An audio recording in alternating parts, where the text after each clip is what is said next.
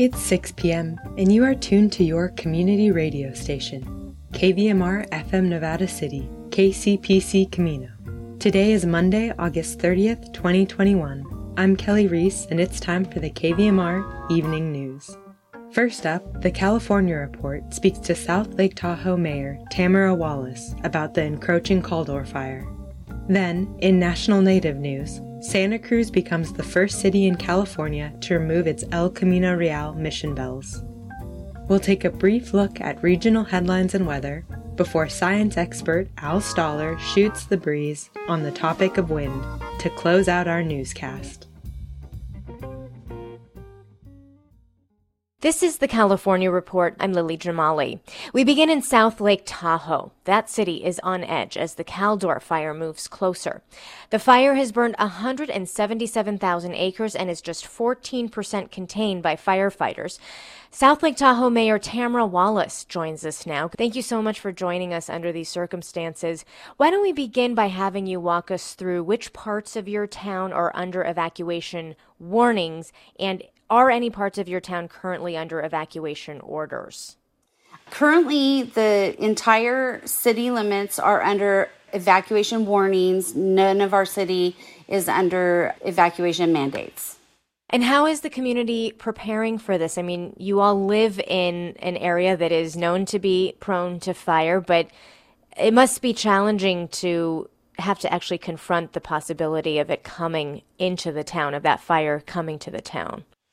Uh, yes, it's never a good thing when wildfire comes to your town. However, in general, we prepare for it regularly. We have defensible space requirements um, that we go through.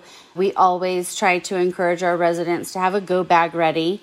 But today and every day leading up to today for the last week, uh, we've asked everybody to have several days of medication ready. We've asked everybody who has had medical issues, especially with regards to breathing, to leave town if they could because our air quality has been absolutely horrible, way up in the 500 AQI. So now we're just in, for those of us who have stayed through that, uh, we're just waiting for the mandates to come through because I'm fairly certain that they will within the next 24 to 48 hours.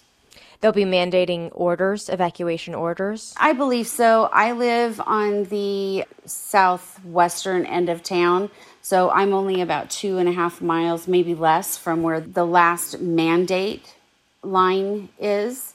So I would imagine that our that line will move soon.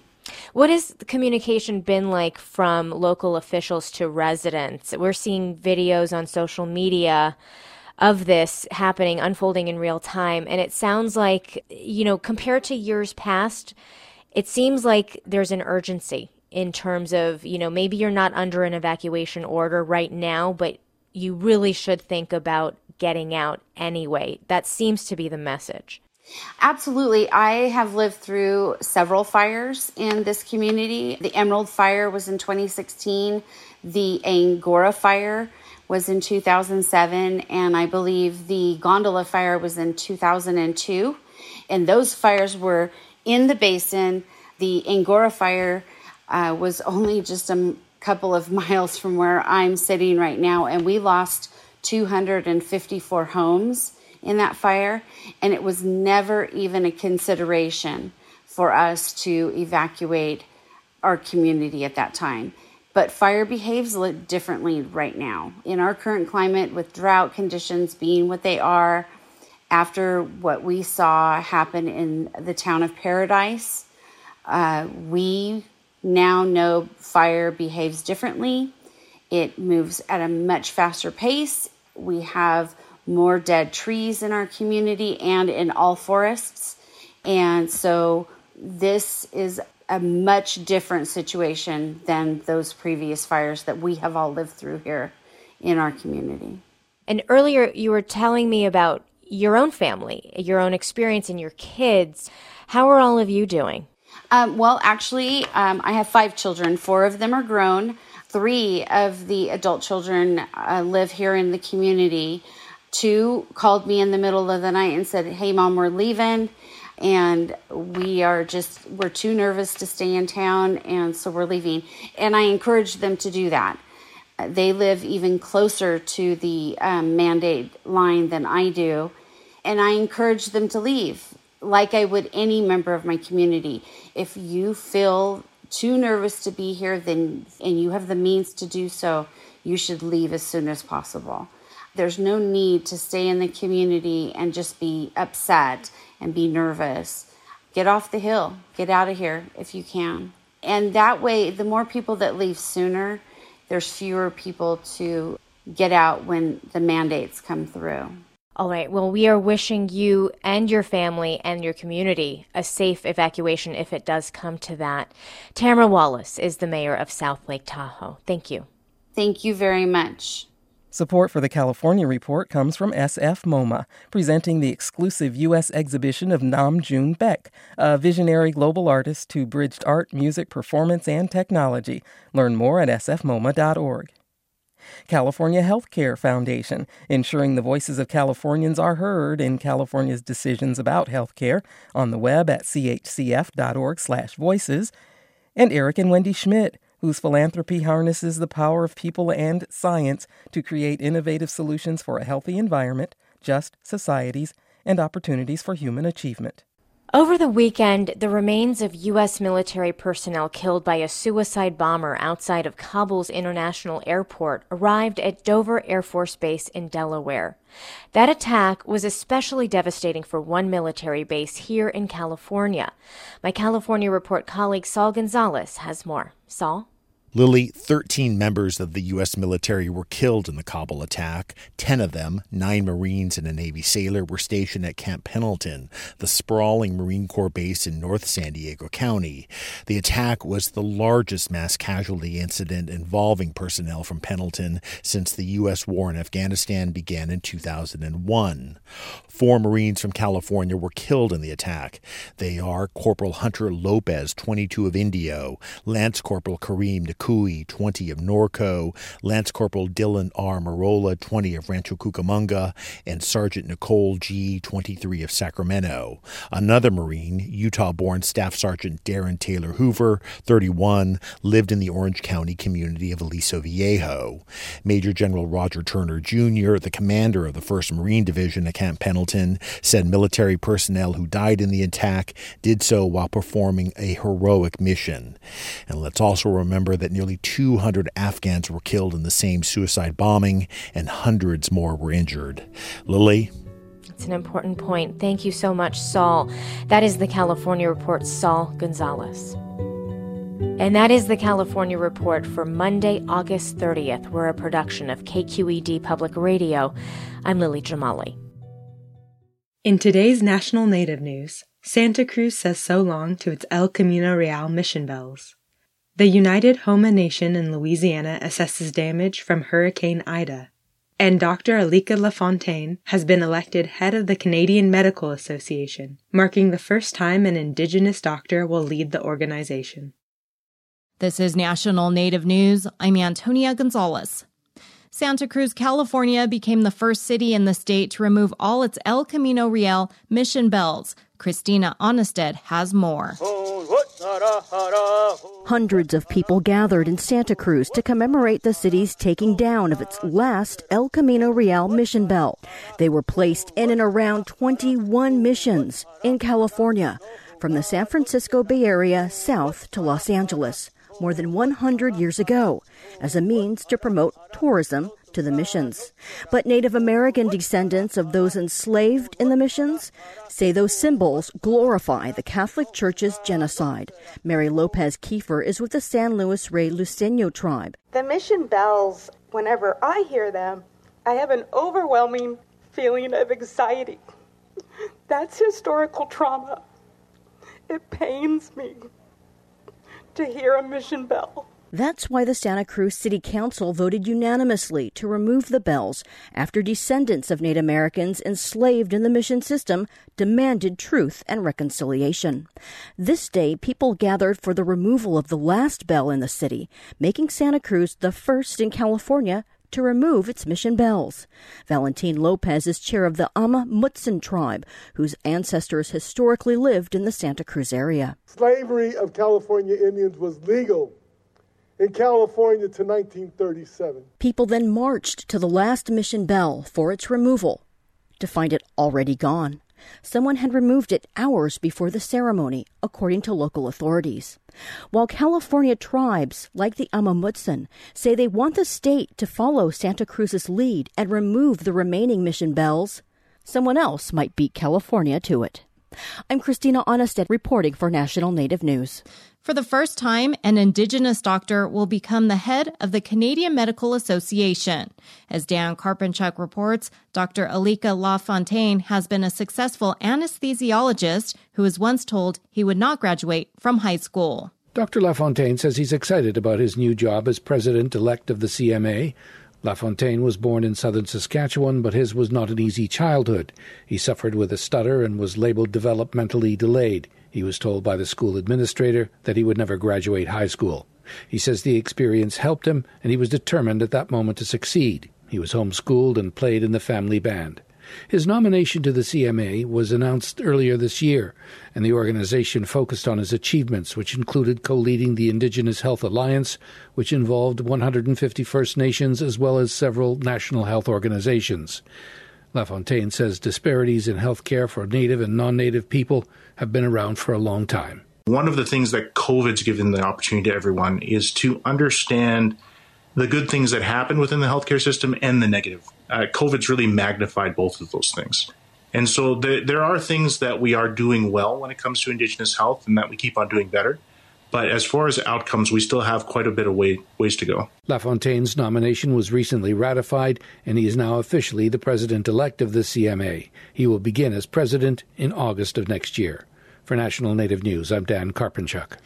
The United Houma Nation in Louisiana is assessing damage from Hurricane Ida. The tribe's asking its citizens to check in and assess their needs. As of early Monday morning, the tribe posted on social media that the damage is overwhelming as cleanup begins and resources are sought. The six parish service area is under a state of emergency. The United Houma Nation is the third largest state recognized tribe in Louisiana. I'm Antonia Gonzalez.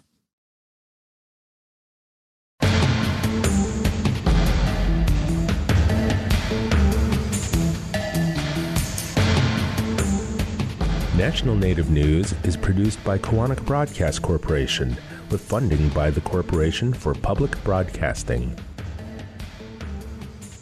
The Indian Arts and Crafts Board promotes Indian artists of federally recognized tribes through its online source directory. Information on this no-charge opportunity available at doi.gov/iacb, who support this program.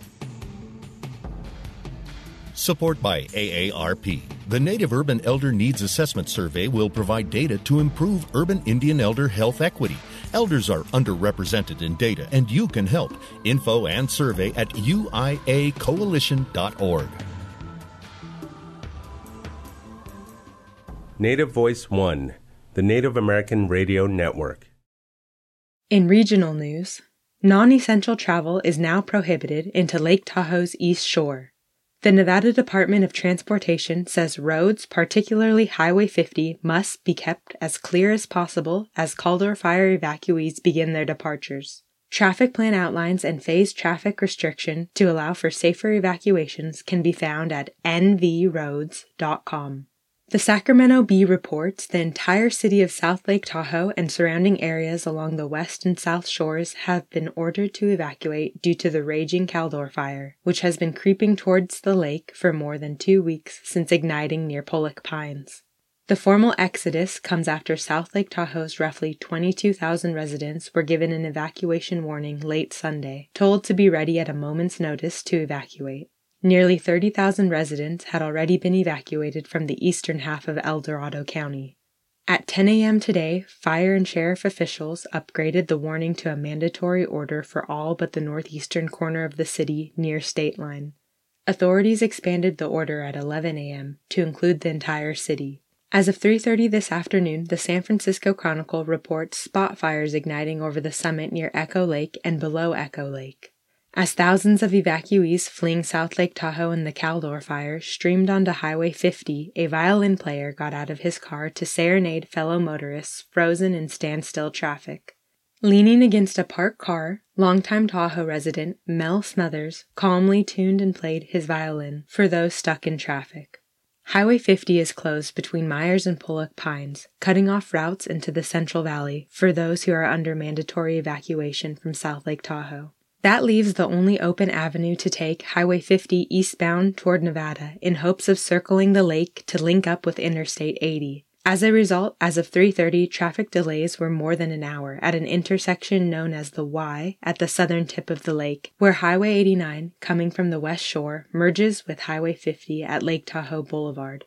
Highway 50 is two lanes of surface road in each direction. By comparison, the access to the north shore of Lake Tahoe is I 80, a four or five lane freeway. CAL FIRE reports the 59 acre Bennett fire off East Bennett Road and Lava Rock Avenue in Grass Valley is at 100% containment as of yesterday morning. A bit puzzled over California's recall election process? Tomorrow at 6 p.m., Gregory Diaz from Nevada County Registrar of Voters and Natalie Adona, the Assistant Registrar, will walk you through the proceedings and attempt to answer any inquiries. The League of Women Voters of Western Nevada County is sponsoring the presentation, which will be aired live by Nevada County Media and will be available to view on YouTube afterward. The speakers welcome questions from the community, which may be submitted to the League or through social media on their Facebook page by the end of today. Diaz and Adona will give a brief history and context of California's recall process, then provide background on the 2021 recall election. They will also address how, when, and where to vote in Nevada County. You can access the virtual informative talk on YouTube at Nevada County Digital Media Center, NCTV. This program will also be available after the event for viewing anywhere, anytime at nevadacountymedia.org slash government dash channel. Nevada City has approved extending outdoor dining and the closure of Commercial Street to vehicle traffic through the end of January. The council unanimously approved the proposal at its Wednesday meeting. City engineer Brian McAllister presented a proposal to install a pay station at the parking lot on Commercial Street, removing meters on the street and putting them on Spring and York streets. The council agreed with the idea, though there's no construction timeline. This reported in the Union of Grass Valley.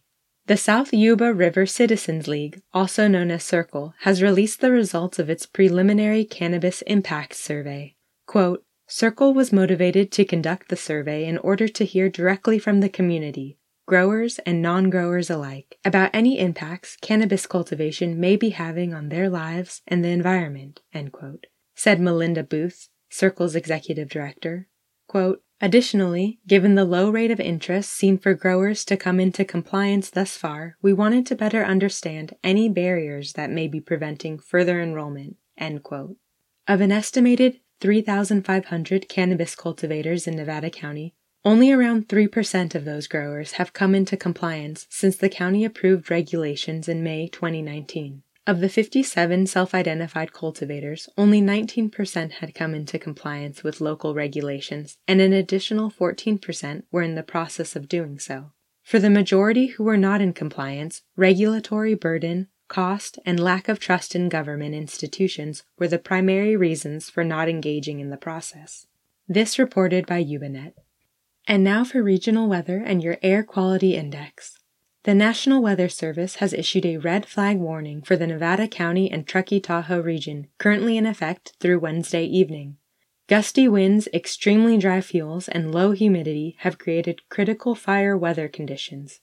For those in Grass Valley and Nevada City, tonight mostly clear with a low around 63. Tomorrow, widespread haze, then sunny with a high near 86. Current air quality is unhealthy for sensitive groups with an AQI of 128. Tomorrow's air quality is moderate with a potential AQI of 84.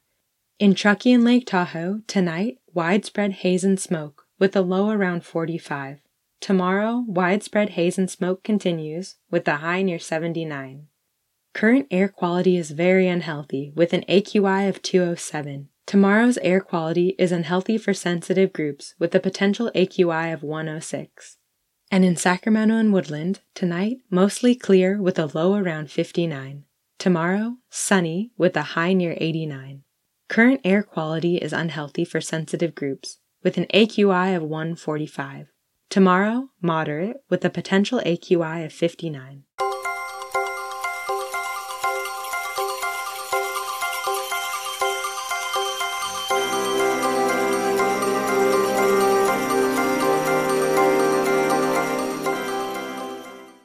Following up on the weather forecast, Al Stahler looks at the forecast change in the wind. Coming up next. We live on a merry-go-round. Our planet spins like a top. From out in space, looking down on the North Pole, you can see our planet spinning, spinning counterclockwise, opposite the hands of the clock, spinning from 4 o'clock to 3 o'clock, 2 o'clock, 1 o'clock. Imagine playing catch on a merry-go-round. You throw the ball straight but for the person catching the ball, every pitch is a curved ball. Planet Earth plays catch not with a ball, but with air. High pressure systems, like the high that sat over us day after day last week. When a high pressure system throws a pitch, the air curves opposite to the counterclockwise spin of the Earth. Looking down from space, the air thrown by a high pressure system spins clockwise 1 o'clock, 2 o'clock, 3 o'clock, 4. Thanks to our position in this high pressure merry-go-round, the wind blowing over us last week came from the northeast. The wind brought in air from over the Dixie Fire. I won't remind you how bad that air was last week. Low pressure systems put the opposite curve on the pitch. Low pressure systems make air spin counterclockwise, the same way the earth spins. 4 o'clock, 3 o'clock, 2 o'clock, 1. With the high pressure system moving out, and a low pressure system moving in. Now the wind is blowing, at least some of the time, from the southwest, from the coast, and that made quite a difference when we woke up this morning. Unfortunately, something else is happening at the same time. Putting a low pressure system so close to a high, air wants to blow from high to low, and having the two systems close together makes the air want to blow hard. So for the next couple of days, we're under a red flag warning. Should a fire start, those winds are going to fan it. And unfortunately, those gusty winds are also revving up the Dixie and Caldor fires. Even as I feel grateful for this morning's breath of fresh air, let me express my gratitude to those on the fire lines fighting the fires. For KVMR, I'm Al Stahler.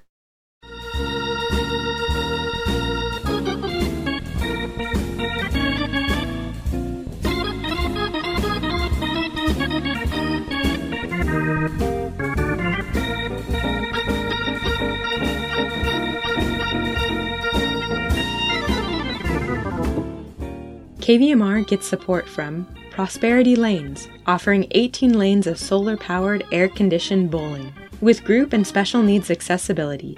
Blacklight Bowling, also League Bowling.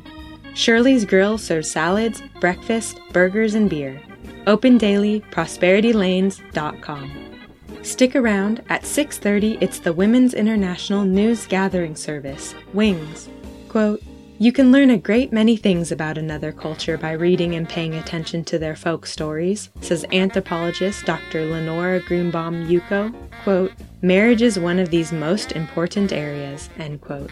In tonight's episode, Dr. Yuko speaks about her book, Endangered Spouses The Legacy of Marital Inequality, which compares folktale models of power dynamics in marriage from different cultures patriarchal, egalitarian, and mixed.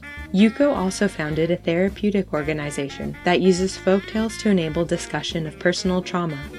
Then at 7, we have Democracy Now! with host Amy Goodman. Thanks for listening. I'm Kelly Reese, signing off.